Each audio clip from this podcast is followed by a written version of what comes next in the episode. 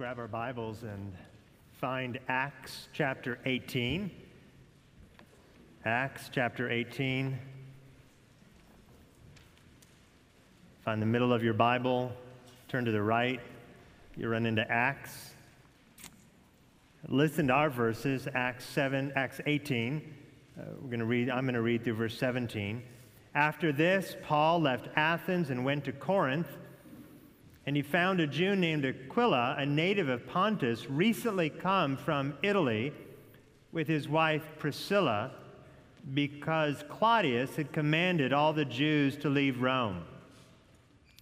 And he went to see them, and because he was of the same trade, he stayed with them and worked, for they were tent makers by trade.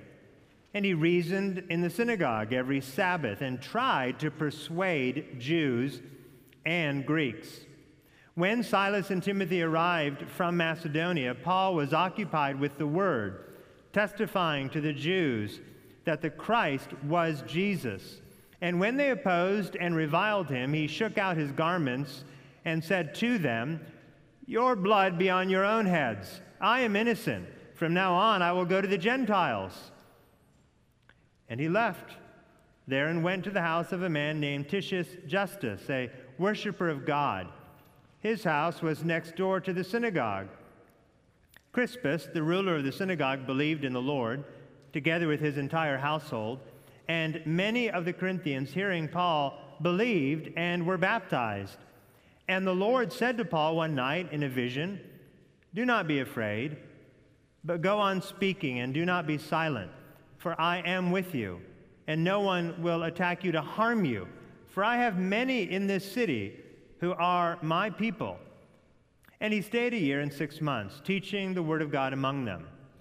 But when Gallio was proconsul of Achaia, the Jews made a united attack on Paul and brought him before the tribunal, saying, This man is persuading people to worship God contrary to the law but when Paul was about to open his mouth, Gallio said to the Jews, If it were a matter of wrongdoing or vicious crime, O Jews, I would have reason to accept your complaint. But since it is a matter of questions about words and names and your own law, see to it yourselves. I refuse to be a judge of these things. And he drove them from the tribunal, and they all seized Sosthenes, the ruler of the synagogue, and beat him in front of the tribunal. But Gallio paid no attention to any of this. We uh, want our leaders to be strong. We want our leaders strong. As I mentioned in my prayer, the, the Democratic National Convention took place last week, and everyone wanted to hear how Joe Biden would sound in his acceptance speech. Would he communicate determination and resolve? Would his tone be tough and clear would he be able to prove both his strength and uh, the requisite stamina and clarity to run the United States of America?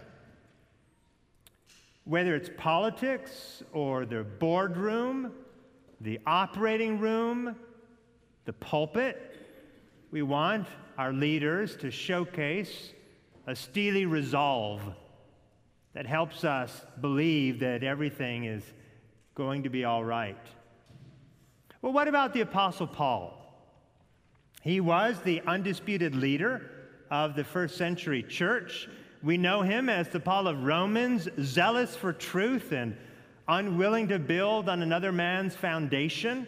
We know him as the Paul of Galatians, devoted to the gospel and willing to call out Peter to the carpet for discriminating against Gentile Christians. We know him as the Paul of 2 Timothy, imprisoned for his faith and willing to pour out his life as a drink offering.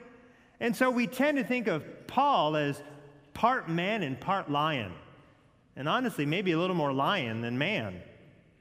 But if you read the account of, of Paul's life in Acts, and if you read all of his New Testament letters, a slightly different picture emerges. We find a humble man, a man honest about his weaknesses, a man able to open up his heart wide to others, a man able to share his life with other people. A man who works very hard for Christ, but knows it is all worthless unless Christ is working through him and working in him. And so we make Paul out in, maybe you don't do this, but I think a lot of us do this. We sort of make Paul out to be the, the Iron Man of the Bible. But the historical fact is that Paul was simply a sinner dependent upon the Lord to guide and to protect him.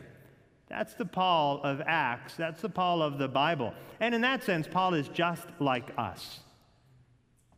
We are tempted to find security, to find our hope in our accomplishments, whether it's our education, our job, our capital, our friends, our kids, you name it. But when we strip all of that away, and you all know that, that, that time will do that. time is going to strip all of that away. I don't know if you disengage when we sing the hymns. Occasionally I do. Don't tell anybody that.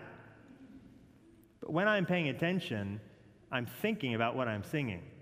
And in that last hymn, I was thinking about my tongue being dead in the grave. I'm thinking one day that's going to be me. And then I just realized, but my tongue is going to be singing God's praises like it's never sung them before. We're just sinners, dependent on the Lord to guide us and to protect us. And, and that is the message of Acts 18 1 through 17. So today, as we walk through our passage, we're going to start by looking at Paul and uh, spend three points on him. And then we're going to turn our attention to God in the fourth and final point. So if you are a note taker and you like to know where we're going, here are the four points. First, Paul's commitment. Paul's commitment. Second, Paul's change. Paul's change.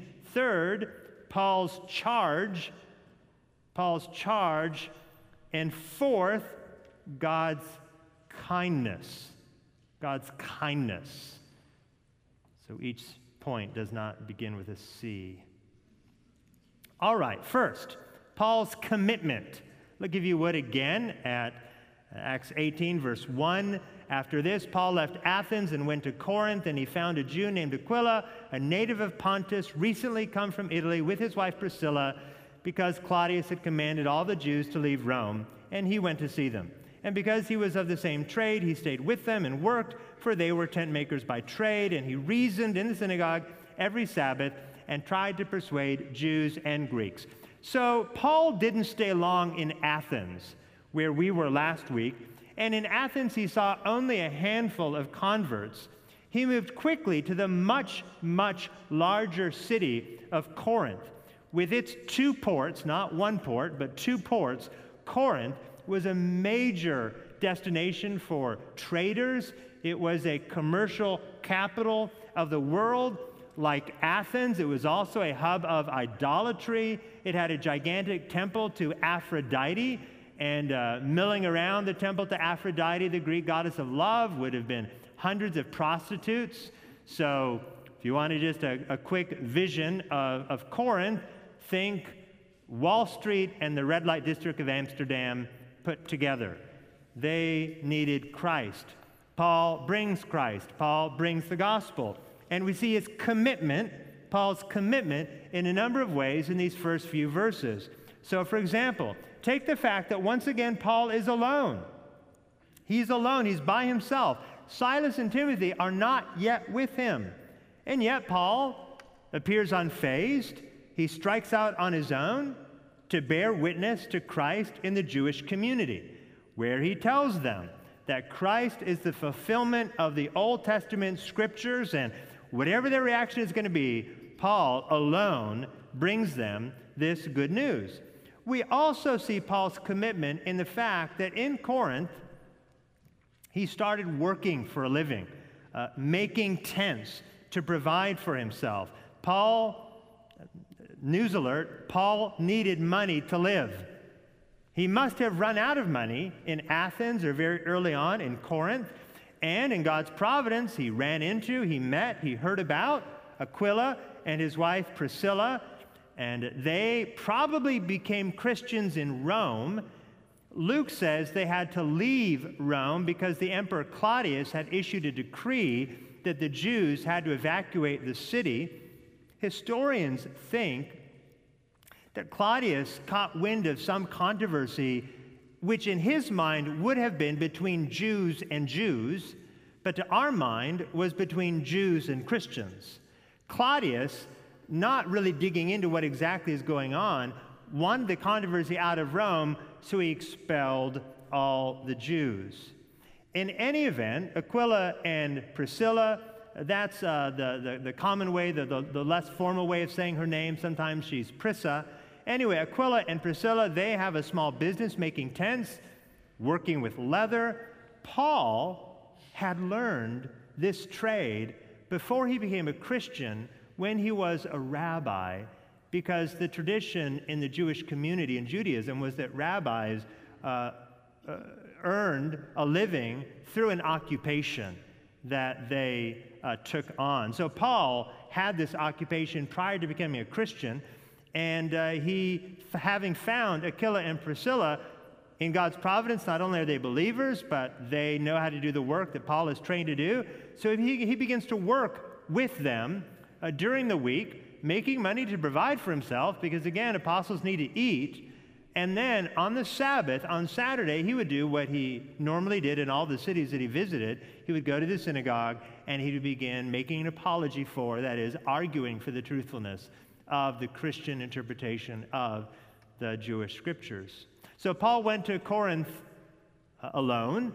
Paul went to work in Corinth, but we also see his commitment in the fact that he returned to the synagogue. So, those of you who have been traversing Acts with us uh, through the past few years as we've been coming in and out of, out of Acts, you know that evangelism for Paul in the synagogue was not safe.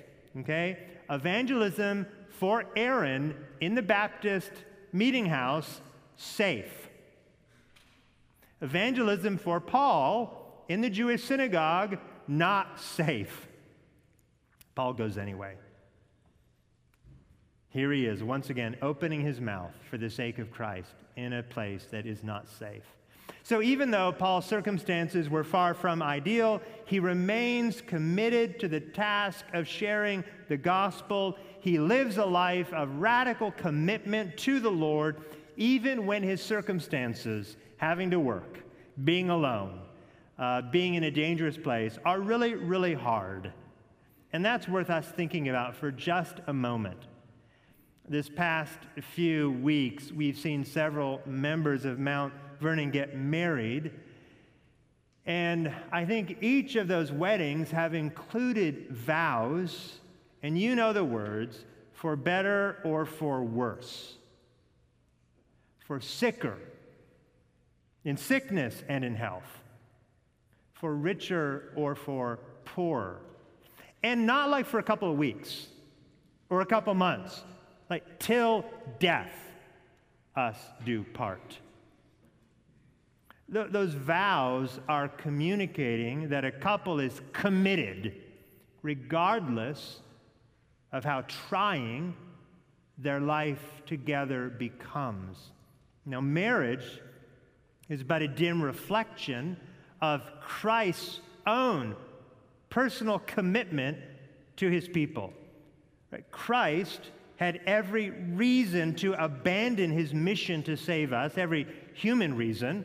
He endured scorn, he endured beatings, he endured the cross of Rome, he endured the wrath of God, never giving up on his Father who sent him or on his people whom he loved so dearly.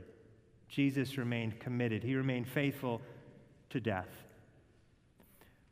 When we commit ourselves to working for the Lord, whether that be the work of sharing the gospel, which is a work that we should all, every Christian should be involved in. Whether that's the work of the, the pastoral ministry that elders and, and pastors uniquely have, whether it's the work of church ministry that every church member has, whether it's the work of simply being faithful to your boss in the face of the project that he just gave you over Zoom, In all those examples, we are reflecting when we are faithful. We are reflecting the commitment of the Lord Himself. I recognize I said these first three points were about Paul. It's not entirely true. Paul was faithful because the Lord was faithful to him. Paul was committed because not only did he have an example of commitment in Jesus Christ, but through the commitment of Jesus Christ, Paul was saved and filled by the power of the Holy Spirit with steadfastness the type of resolve that he needed to go alone to Corinth, get a job, and spend his Saturdays in a place where he could very easily get hurt. And that was the first point Paul's commitment. Now, second, we look at Paul's change. Look at verse 5. When Silas and Timothy arrived from Macedonia, Paul was occupied with the word testifying to the Jews that the Christ was Jesus. And when they opposed and reviled him, he shook out his garments and said to them, Your blood be on your own heads. I am innocent. From now on, I will go to the Gentiles. And he left there and went to the house of a man named Titius Justus, a worshiper of God.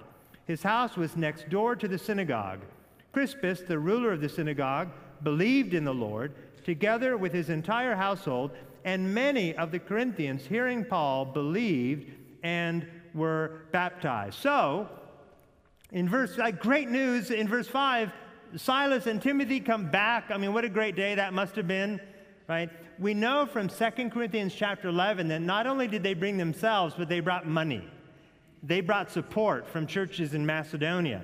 And so, with this support, now Paul is able to spend less time making tents and more time devoted to missions work in Corinth. Because later on, he will tell the Corinthians that he didn't take money from them, but he was supported by other churches in other areas. So, Paul devotes himself into synagogue ministry, but he hits a brick wall. Eventually, it was like one sermon too many. The synagogue members, they get upset. They want him gone. Verse 6 says they opposed him and reviled him. They were against him. They didn't want him there. They wanted him out of their house. Have you ever been reviled by someone for the simple fact of telling the truth? I'm seeing some heads nod. It's not it's not pleasant. I mean, it's one thing to be reviled by someone when, like, you kind of know you deserve it. Like, in the back of your mind, you recognize, yeah, this is bad, but you know, this is what I get. But when you really are, in a godly way, telling the truth, and yet you are reviled, well, this is, this is what finally happened to Paul as he was preaching in the synagogue. And, and, it happened really wherever Paul went. But notice here how Paul responds. it says in verse 6 he shook out his garments and said to them, Your blood be on your own heads. I am innocent. From now on, I will go to the Gentiles. Okay? So, after faithfully preaching the gospel in the synagogue in Corinth, Paul now changes.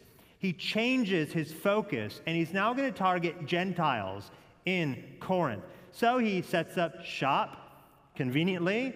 There's a Gentile background believer whose home is right next to the synagogue. His name is Titius Justus.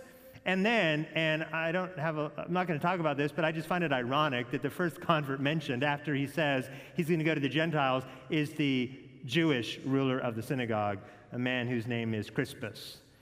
Again, if you're having a boy, why not Crispus? Okay, many come to faith, right? Many are coming to faith. Now let's go back to Paul's statement. He says, I am innocent. I am innocent. Now, the background of what's going on in verse 6 is really important. So, the Old Testament prophet Ezekiel was identified in Ezekiel chapter 33 as a watchman. Now, what did, what did a watchman in the ancient world do? Well, a watchman had the job of standing on top of the city gate and uh, holding onto his trumpet. And when the invading army would come and was about to destroy, you know, the city, the watchman would, would blow the trumpet and warn the people that danger awaits them. So they better get ready. They better do everything they can to, to make war or to flee because one way or another, uh, an invading army is about to conquer and destroy them. Well, in, in Ezekiel, and if you remember Ezekiel from last year, in Ezekiel, the invading army is really God. I mean, Ezekiel is the watchman sent to Israel to warn Israel about God Himself. And so he's to blow the trumpet and let them know, whoa, God is coming. You guys have been ridiculous. You've been sinful. You've been rebellious. And so wake up. And so Ezekiel the watchman blows the trumpet, calling the people to repent and believe. Now, in Ezekiel 33, an obvious point is made. If the watchman is faithful to do his job, to blow the trumpet, and the people plug their ears, or the people say, Well, I don't believe the message that you're blowing. If the people refuse to pay heed to the watchman, well, the blood is on their own head. He did everything he could do. But in Ezekiel 33, it also says that if the watchman fails to blow the trumpet, if he is asleep on the job, if he thinks that's just a mirage, it's not a real army, and he doesn't signal the impending danger, then the people's blood is on his own head. Now, we find a similar idea in Matthew chapter 10 when Jesus sends his apostles throughout the countryside to proclaim the kingdom of God. Now, whatever they were proclaiming exactly, we know that it was a message in, in, in keeping with the message of John the Baptist that people needed to repent. They needed to turn to God. They needed to put their faith in God. So the, the, the, the apostles are sent by Jesus to go and, and, and proclaim the kingdom of God. And then Jesus says, if they are not welcomed, if they're not well received by a, a house here or a town there, Jesus says they are to, to turn around and shake the dust off from their feet. And that act of shaking the dust from their feet is a way for the apostle to say, hey, I've been faithful. I've heeded my master's command. I've warned you that the kingdom of God is at hand, and it's time now to repent and believe. You have rejected my exhortation. Your blood is on your own head, it's not on mine. And so it was in Corinth, as it had been in, in other encounters that, that Paul had with Jewish audiences during his apostolic missionary journeys. The synagogue rejected Paul's preaching about Jesus Christ. Their blood is on their heads.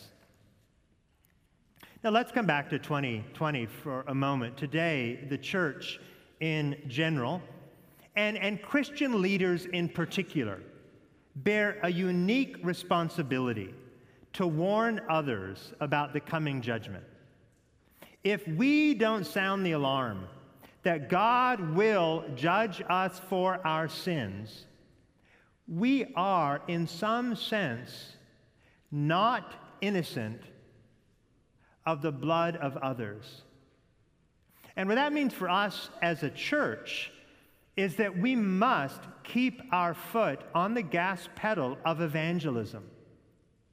An apostolic church, and that's what we we're aiming to be at Mount Vernon. We want, to, we want to be an apostolic church. There are no apostles today, but there are apostolic churches. Every true church is an apostolic church. It's a church whose teaching is in line with the message of the apostles that we find in the Word of God.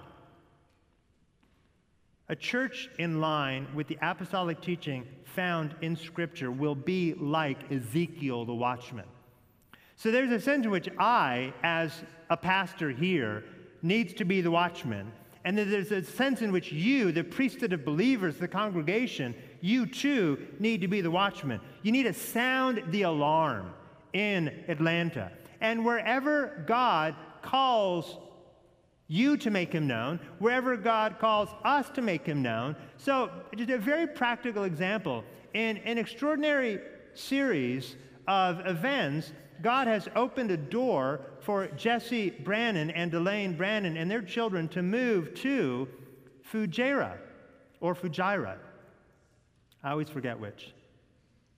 It is hot there, so hot, hotter than Atlanta hot. We know of not one other established evangelical church in Fujairah than Emmanuel Church, right? Okay. I'm not good with numbers, but 250 to 300,000 people, that seems like a lot of people to me. That's the number of people who simply will not run into a Christian. They're not going to hear Christian music at Chick fil A. No Chick fil A in the UAE. I'm sure they're working on it, but it's not there yet. God has opened a door. Now, for just one local Baptist church in, in America, and I'm sure there will be many churches partnering with Jesse, uh, the, the question is what does that have to do with us? And I would say God has opened a door, and their blood will be on our heads if we do not avail ourselves of this incredible opportunity to go. Now, Jesse, that's not my way of saying you have to accept their call. Not exactly what I'm saying, but to the extent that God is sending you there, and the extent that you are us, God has opened a door. And so we want to be faithful to the Lord and take some responsibility for the souls of our fellow human beings, our fellow image bearers in the UAE. But faithfulness to this idea is about more than supporting you know, a pastor and his family to move overseas to share the gospel. We all, as Christians, bear some responsibility for warning others about the coming judgment. Now, this doesn't necessarily mean that you should buy a bullhorn and go to Roswell and Hammond and start sharing the good news. I said it does not necessarily mean that. It does mean, it, it, but here's what it most assuredly means that you must examine the relationships that God has given you. And have you gotten to the point where, or are you close to getting to the point where, or do you have a game plan for how you are going to get to the point where you can affirm that you have said to each one of these individuals what needs to be said about the coming king? You want, you want to know, you want them to know that God made them, but they have fallen short of His goodness and His glory.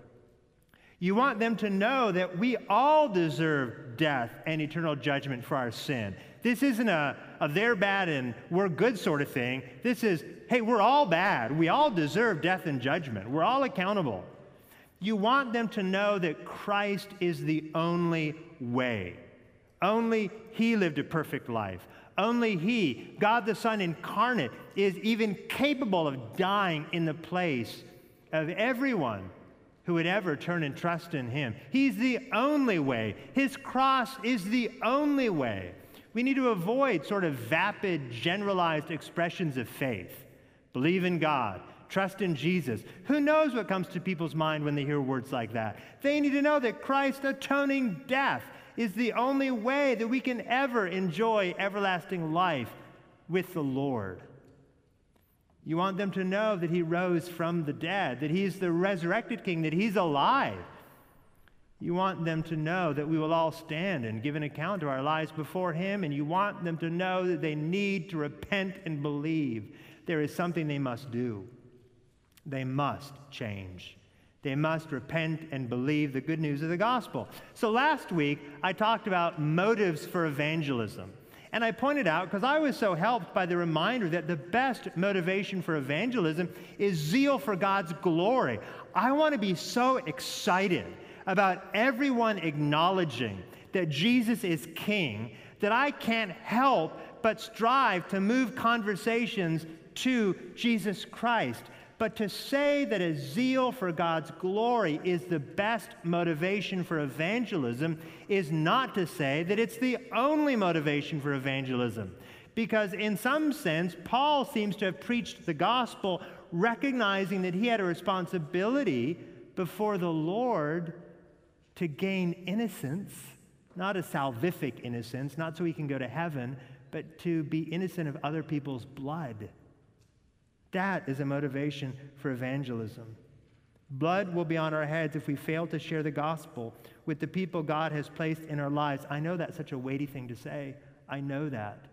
And, and if you ask, well, what exactly, Aaron, does that mean? Does it mean I'm going to go to hell if I don't share the gospel with my friend? Uh, I don't know exactly what it means. I don't know exactly how God is going to judge, but I simply need to humble myself under God's word and say there's a sense in which we are called to be stewards of our relationships.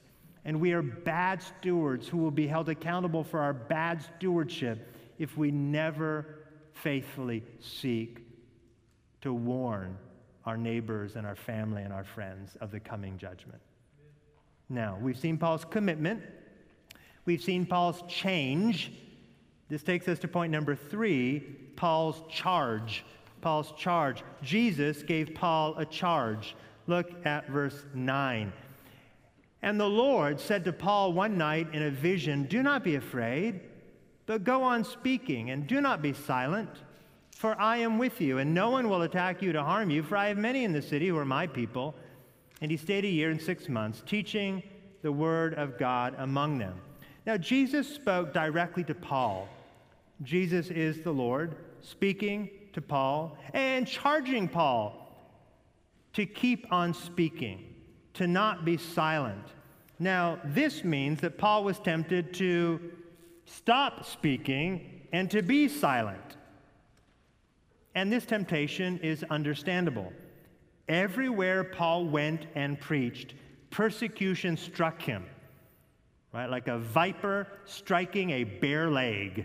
Persecution bit Paul wherever he went. We saw it in Pisidian Antioch so many months ago when crowds gathered to hear the gospel. Many members of the synagogue there mocked him and reviled him. Acts 13:45 it got so bad he had to flee for his life from the city.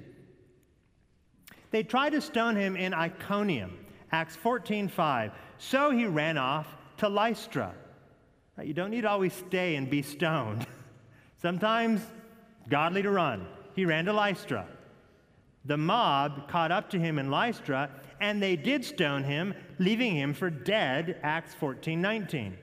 Now in Philippi, right about the time the gospel started taking root in that city, they beat Paul, they imprisoned him, Acts 16 22, and then another mob eventually chased him out of Thessalonica.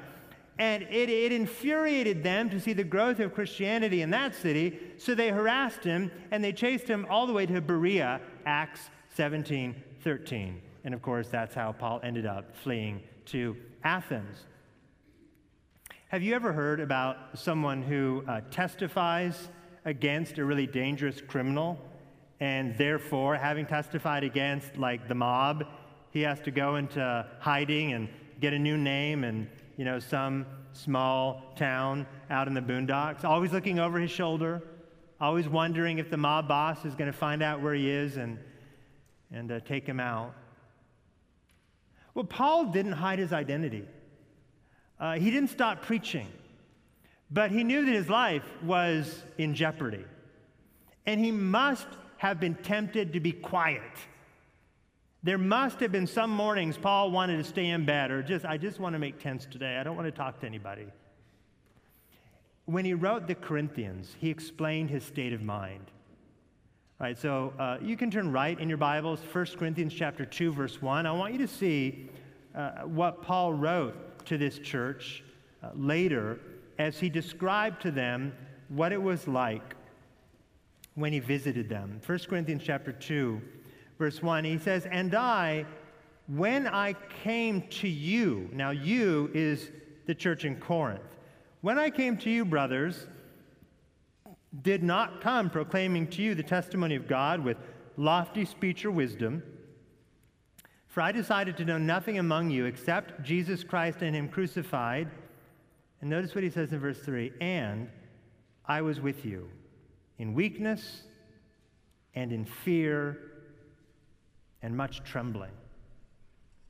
And my speech and my message were not in plausible words of wisdom, but in demonstration of the Spirit and of power, that your faith might not rest in the wisdom of men but in the power of God. These are the words of a man who knew his days were numbered. These are the words of a man who knew what it's like to sort of be brought to the end of yourself, who knew what it was like to basically have no strength in and of himself and to quite literally be fearing for his life and wanting to be silent. And as the gospel gained traction in Corinth, the, the, the, the temptation to retreat must have grown even stronger. He must have felt that he was in even more danger. And so he lived in weakness and in fear and in much trembling. That doesn't sound very much like a lion. And Jesus comes to him in his weakness and in his fear and in his trembling. And Jesus gives Paul this charge. He says, Do not be afraid, but go on speaking and do not be silent. Do not be silent. Now, brothers and sisters, you don't need to be afraid. Jesus gives Paul three reasons not to be afraid. Right, see which one applies to you. I'm going to take them in reverse order. First, many of God's elect are in Corinth. Look at the end of verse 10. For I have many in this city who are my people. I have many in this city who are my people. Now, this is very early on in Paul's time in Corinth. There were not yet many believers, but Jesus tells him, Don't be afraid. I have many in the city who are my people. Paul can carry on, go about gospel ministry in Corinth with the confidence that many, many people whom God chose before the foundation of the world are going to be saved. They are God's elect. There are many, many people in Corinth who will not bow to Baal, he's saying. Many. They will hear the gospel, they will respond positively, they will repent, they will believe. And so this is just amazing, but the doctrine of election or predestination did not hinder evangelism in Corinth, but it propelled it it promoted it. The more aware Paul was of this doctrine of election, that God has his people in his city, the more evangelistic, the braver Paul is going to be, recognizing that he's freed up to share. God has people there. Some will mock, but Jesus promises that many will come to saving faith. Now, admittedly, we have not received such a direct word about Atlanta. You know, we just we, we don't have something exactly like that. But I think it's safe and wise even to assume that God has chosen many of our neighbors in this great city to know Him and to love Him. And our business is to plant and to water gospel seeds, and it's up to God to give the growth. Let Him worry about election. Let's you and I just remember hey, God's elector out there. Let's boldly share the gospel with them, persuading them to come to Christ, and leave the rest to Him. Now, the second reason Paul should not be afraid is because nothing will harm him in Corinth. Look at the middle of verse 10. No one will attack you to harm you.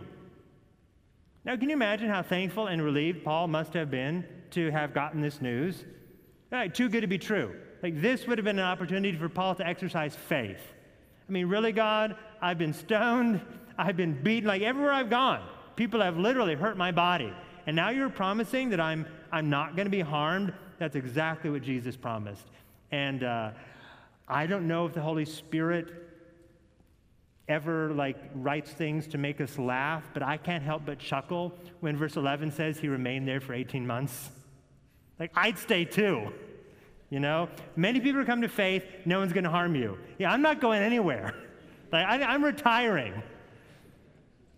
Now, third and finally, but really the most important reason Paul should not be afraid because Christ is with him. Verse 10 For I am with you. And this, as you well know, isn't just a promise for Paul, it's for every single Christian. It's the promise we find at the end of the Great Commission Matthew 28 20, and behold, I am with you always to the end of the age. Christ's presence with the believer by the power of the Holy Spirit is not up for dispute. This is a biblical fact, a spiritual reality. Now, kids, kids, you can understand this. Maybe you once, I'm not going to ask you to admit, kids, in the presence of your parents, that, well, your parents will actually know if this really happened. But I'm not going to ask you to admit this to anybody else. right? But maybe, just maybe, once in your life, you woke up in the middle of the night and it was really dark. And your nightlight burned out, and you heard something under your bed, and you got really creeped out. And you were, you were afraid. And then you remembered, aha! There are big people in the room next door. And you cried out. And maybe a mom or maybe a dad went into your room, sat on your bed, and waited for you to fall asleep. In a similar way, Jesus says he's with his people. Adults, I don't know if you read this past week about a, a man by the name of Jack Eckles. His wife, Jerry, has Alzheimer's, and uh, Jack really needed to put her into a home where she could get the kind of care that he couldn't give her. She's 91, he's 93. On March 12th, the, the nursing home did what most nursing homes did in March they shut their doors to any visitors. And that meant that her husband was shut out of her life. Well, Jack, obviously being a very persuasive man, convinced the nursing home on March 13th to rent him a room. And so he moved in to the nursing home on March 13th. It was a tiny room uh, with a window that opened onto a brick wall. And because of the, the danger of COVID 19, he really wasn't allowed to roam around. The dining hall was shut. And so from March until now, basically the only thing he could do was make a beeline to her room, feed her, and then leave. And go back to his room alone, which is what he's now been doing for five months. And he said that he's not going to leave the nursing home until the nursing home allows visitors to come in on a daily basis. Now, when he was asked why he did this, Jack said rather matter of factly, We're married. I want to be with her. She took care of me for 70 years, and now it's my turn. Now, I don't want you to think about marriage. Right? Married people, single people, don't think about marriage right now. That's not the point. Think about Jesus. The promise that Jesus makes, that he made, is so much richer. Jack is with his wife because he says she served him 70 years. I know it's because he loves her. That's what he said. Hey, she served me 70 years. This is the least I can do. So true. But Christ is with us because he died for us when we were still sinners. How much better is that? Christian, when you are overcome by loneliness or anxiety, by depression, by fear, the Word of God says, don't be afraid. Christ is with you. I love that it doesn't just say, don't be afraid. You know, don't be afraid, shut up. Like, don't be afraid, which I take to be a command. Christ is with you, which I take to be a comfort. He's with you, He's in you.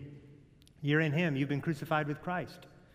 It's no longer you who live, but Christ who lives in you. Christ isn't just a parent sitting on the side of your bed. He's not just a husband walking into your room. Christ, He is your room, He's your home. He's your security. He's everything to you, and He's everything for you. This world is, is hard. And I recognize when I say this world is hard, uh, again, I'm preaching the gospel without fear of being stoned. I don't want to overdo it. But if you're breathing, something comes to your mind when I say, this world is hard. It's not easy. We've, we've got no promise we won't be harmed. But we do have the promise that sin will no longer be our master. We are free. Christians are free from having to prove themselves to God or to anyone else. Christ is with us all the time. Martin Luther, who knew something about anxiety, took great comfort in this thought. When he uh, preached a series of sermons on Galatians chapter 2, I've been crucified with Christ. It's no longer I who live, but Christ who lives in me. Martin Luther reflected on these verses. And here's what he said He said, Abiding and living in me, Christ removes all the evils that torment and afflict me. This attachment to Him, to Christ, causes me to be liberated from the terror of the law and of sin, pulled out of my own skin and transferred into Christ and into his kingdom because he lives in me. Whatever grace, righteousness, life, peace, and salvation there is in me is all Christ's. It's all Christ's. Nevertheless, it is mine as well by the cementing and attaching that are through faith.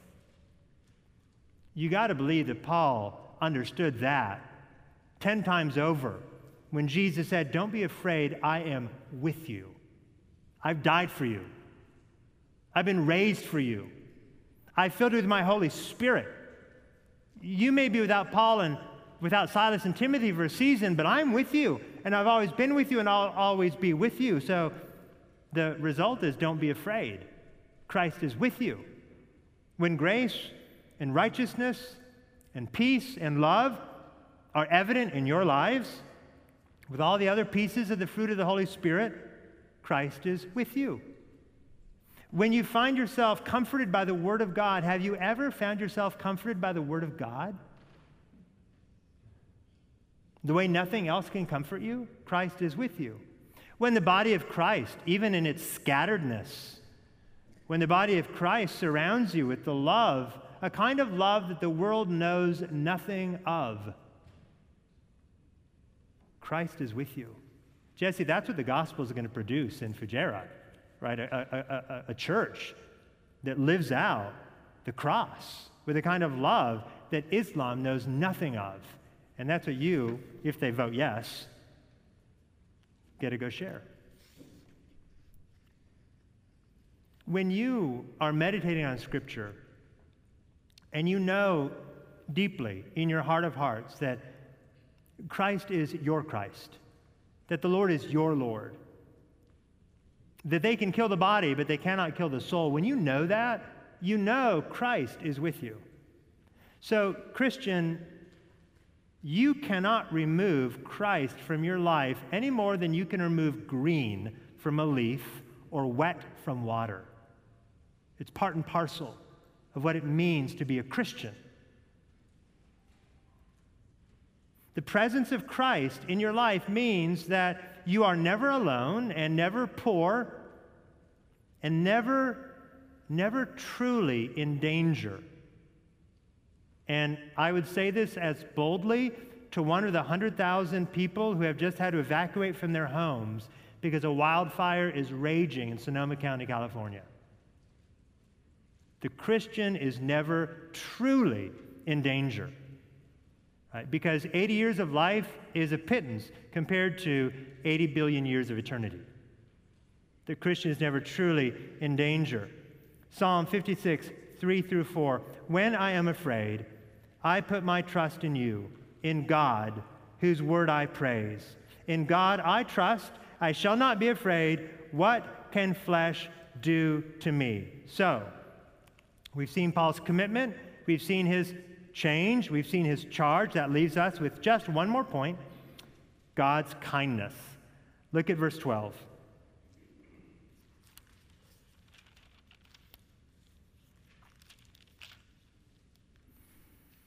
But when Gallio was proconsul of Achaia, the, the Jews made a united attack on Paul and brought him before the tribunal, saying, This man is persuading people to worship God contrary to the law. But when Paul was about to open his mouth, Gallio said to the Jews, If it were a matter of wrongdoing or vicious crime, O Jews, I would have reason to accept your complaint. But since it is a matter of questions about words and names and your own law, see to it yourselves. I refuse to be a judge of these things. And he drove them from the tribunal. And they all seized Sosthenes, the ruler of the synagogue, and beat him in front of the tribunal. But Gallio paid no attention to any of this. Now, our passage ends with God kindly going to work protecting Paul. Verses 12 through 17 are really a fulfillment of the promises Jesus made in verse 10. Gallio was governor of the Roman province of Achaia, which had Corinth as its capital. By the way, for those of you who are history buffs, uh, his younger brother, Gallio's younger brother, is the famous philosopher Seneca, who was once the tutor of the young Nero, who went on to become the Roman emperor. Also, we know from archaeological evidence that Gallio served as proconsul of Achaia in AD 51 or 52. So basically, in historically, we know exactly when this particular event took place. Now, after 18 years of very fruitful ministry in Corinth, a crowd from the synagogue had finally had enough, and so they grab Paul. They don't harm him. They grab him, they bring him before Gallio, and they accuse the apostle of treason against the Roman Empire. Because at this point, they think this is the best way for them to get Paul in trouble, was to accuse him of basically advocating treason. Now, before Paul can even defend himself, I love it. He can't even open his mouth. And you know, Paul could open his mouth. But before Paul could even open his mouth, Gallio dismisses the case outright. He says, Look, this is a Jewish argument. I don't know what you're talking about. I don't care what you're talking about. Take it to the streets. He boots them out of the tribunal. He says it's none of his, his business. He sends them away. There's some question about what happened next. It revolves around who they refers to in verse 17. Is it a Gentile crowd that beat up on the Jews after he booted them out of the tribunal? Or, look at verse 17, is it a Jewish crowd upset with Sosthenes, the new ruler of the synagogue, who maybe they thought didn't put up a good attack against Paul before Gallio, and so they beat up their own? I don't know for sure. I would just note that if the name Sosthenes rings a bell, Maybe it's because you named one of your boys Sosthenes, I don't know. But maybe, if it's not because you named a child Sosthenes, it's because you remember 1 Corinthians 1 1. Paul, called by the will of God to be an apostle of Christ Jesus, and our brother Sosthenes. Not 100% sure it's the same Sosthenes. I think it's likely. Do you see God's kindness? God protected Paul just as he promised in verse 10. That's not all. God protected the church, giving her Paul to guide her, to teach her, to shepherd her for many more days. Not only that, God protected the gospel because the moment Gallio said, I will not hear your attack against this man, this is a inner Jewish dispute. The moment Gallio said that, a proconsul, effectively a governor within the Roman Empire, his word became law in other surrounding regions. And for about 10 to 12 years, Christianity was protected because of this word of Gallio in Corinth. When the Roman Empire finally caught wind of what exactly Christianity was and what it meant and how different it was from Judaism, well, by that time it was too late. The fire of Christianity was burning so hot that not even the Roman Empire could put it out. I know that Acts is called Acts of the Apostles but it's not really about Paul or Peter or James, it's about God. This is a book about the acts of God protecting his people, his gospel, his name. It's a chronicle of, of Jesus spreading from Jerusalem to Judea to Samaria to the very ends of the earth. And in his sovereign, and here's the wacky thing in his sovereign kindness, God uses Paul a man with weaknesses and fears like the rest of us. God used Paul to turn the world upside down. Each and every one of us in this room are simply sinners depending upon the Lord to guide us and to protect us. He is God, we are not. If you want to be a Christian, truly a Christian, you need to acknowledge this. You need to admit this. Admit your weakness. Confess your sin. Throw yourself upon God's mercy. Recognize you have no hope in your own heart to make anything of your life. The only life that means anything is a life that acknowledges not only that you've been created by God but you were created by God for a purpose to worship Him. And the only way to worship Him is to confess your sin and believe that Christ is the King of Kings and the Lord of Lords who died the death that you deserve to die.